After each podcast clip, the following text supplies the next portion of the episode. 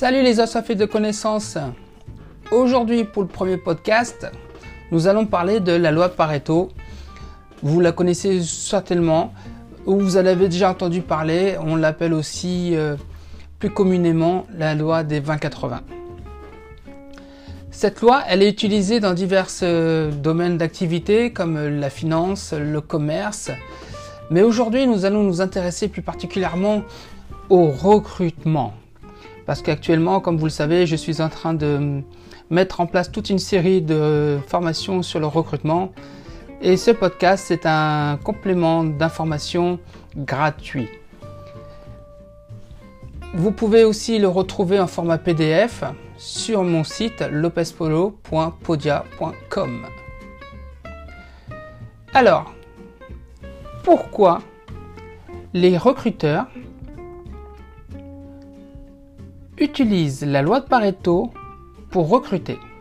Il faut savoir que j'étais aussi recruteur et que j'ai moi-même utilisé la loi de Pareto pour euh, filtrer un peu, dégrossir un petit peu euh, mes process de recrutement afin d'avoir moins de CV à la fin parce qu'on en recevait vraiment beaucoup. Mais avant de savoir pourquoi je l'utilisais euh, dans le recrutement, je veux, je veux t'expliquer d'où ça vient et qu'est-ce que c'est la loi de Pareto. Qu'est-ce que c'est la loi de Pareto alors? La loi de Pareto, ou aussi comme je te le disais la loi des 20-80, est un principe constaté dans plusieurs domaines. On part du principe que 80% des effets sont le produit de 20% de causes. Alors, d'où ça vient? Eh ben, tiens-le-toi pour dit, à la fin du 19e siècle, l'économiste italien Vilfredo Pareto analyse les données fiscales de l'Angleterre, la Russie, la France, mais aussi la Suisse, l'Italie et la Prusse. Malgré des niveaux variables selon les pays, il remarque dans l'ensemble une constante. Le pourcentage de la population dont la richesse est supérieure à une valeur X est toujours proportionnel à, là on attaque une petite formule, donc euh, je ne sais pas si vous allez voir un peu ce que je veux dire, c'est grand A slash petit x avec au-dessus du petit x un petit a. Ce petit a représente le coefficient variant selon les pays. On connaît aussi aujourd'hui cette distribution sous le nom de la loi de Pareto.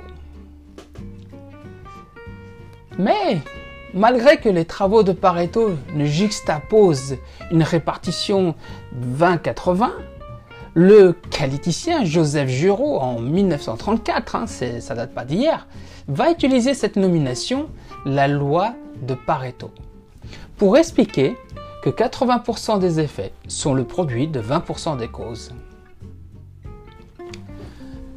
Les bases étant posées, voyons voir comment les recruteurs utilisent la loi de Pareto. Rentrons dans le vif du sujet, mes assoiffés. Partons du principe qu'une entreprise doit recruter une personne. Le recruteur dépose une annonce chez le pôle emploi, il l'envoie à Monster, chez Indeed, il l'envoie aussi dans les bois d'intérim. Et au bout d'une semaine, il en récolte 100. 100 CV. Qu'est-ce qu'il fait? Le vendredi après-midi, il prend sa petite pile de, CV, il prend le téléphone, il appelle le Pôle emploi. Je suis pas sûr qu'il arrive à les avoir le vendredi après-midi, mais bon, bref, il appelle les bois d'intérim, il prévient Indeed, Monster et, la presse locale. Il leur dit voilà, on met tout ça en veille, pour l'instant, j'ai ce qu'il faut. Si j'ai encore besoin, je reviendrai vers vous. Il décide donc de mettre en veille son annonce pour pouvoir s'occuper des 100 CV reçus. Et c'est à ce moment-là qu'il va appliquer la loi de Pareto. Sur les 100 CV, il doit en rester que 20. Pour cela, il va appliquer une sélection de critères sur les CV, comme par exemple l'expérience de la fonction recherchée, si la personne vient de la concurrence, si la personne euh, est mobile, si la personne euh, peut faire du télétravail, ainsi de suite. Donc, on part de 100 CV, on en enlève 80 avec tous ces petits euh, critères qu'on a sélectionnés, et il nous en reste que 20. Maintenant qu'il lui en reste que 20, qu'est-ce qu'il va faire? Il va réappliquer de nouveau la loi des 20-80. Pour cela, il va retirer 80% des CV, attention, je précise, 80% des CV, sur d'autres critères encore plus précis. Si l'expérience du candidat elle est récente, si par exemple c'est une entreprise qui va travailler sur le marché euh, asiatique, est-ce que la personne sait parler japonais ou chinois? Est-ce que si c'est dans l'informatique, est-ce qu'il sait coder?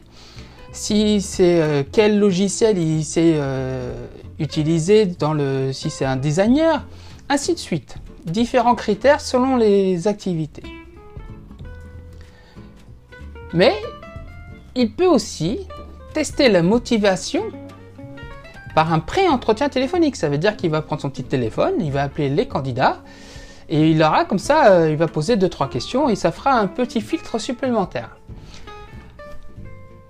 Et là, on arrive, il lui en reste plus que 4.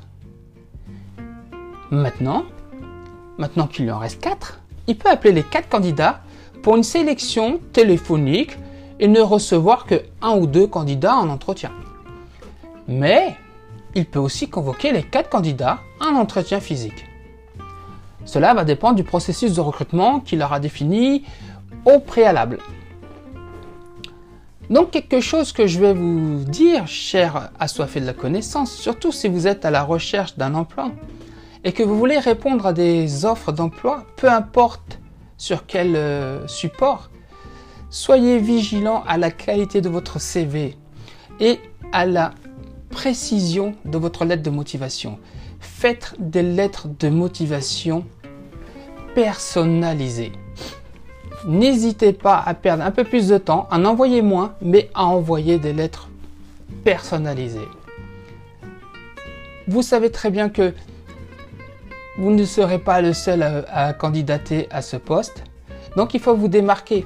Et quand on envoie juste un CV, une lettre de motivation, c'est le seul moyen qu'on a pour se démarquer. Donc, ayons un CV accrocheur, une lettre de motivation personnalisée et dynamique. Et je pense qu'après tout ça, maintenant que vous savez tout ça, bah, vous allez bien avancer et vous allez bien vous préparer parce qu'un bon recrutement, c'est une bonne préparation. Regardez, si on voit un petit peu, on prend un peu les sportifs comme euh, Cristiano Ronaldo, il est excellent techniquement. Pourquoi? Parce qu'il s'entraîne énormément. Il sait très bien que s'il veut être le meilleur, il doit s'entraîner énormément. Et voilà, si vous voulez être le meilleur des candidats, entraînez-vous. Sur ce, j'espère que tu as apprécié ce podcast en concernant la loi de Pareto. Et eh ben, je te dis à très bientôt, cher assoiffé de connaissances. Ciao, bye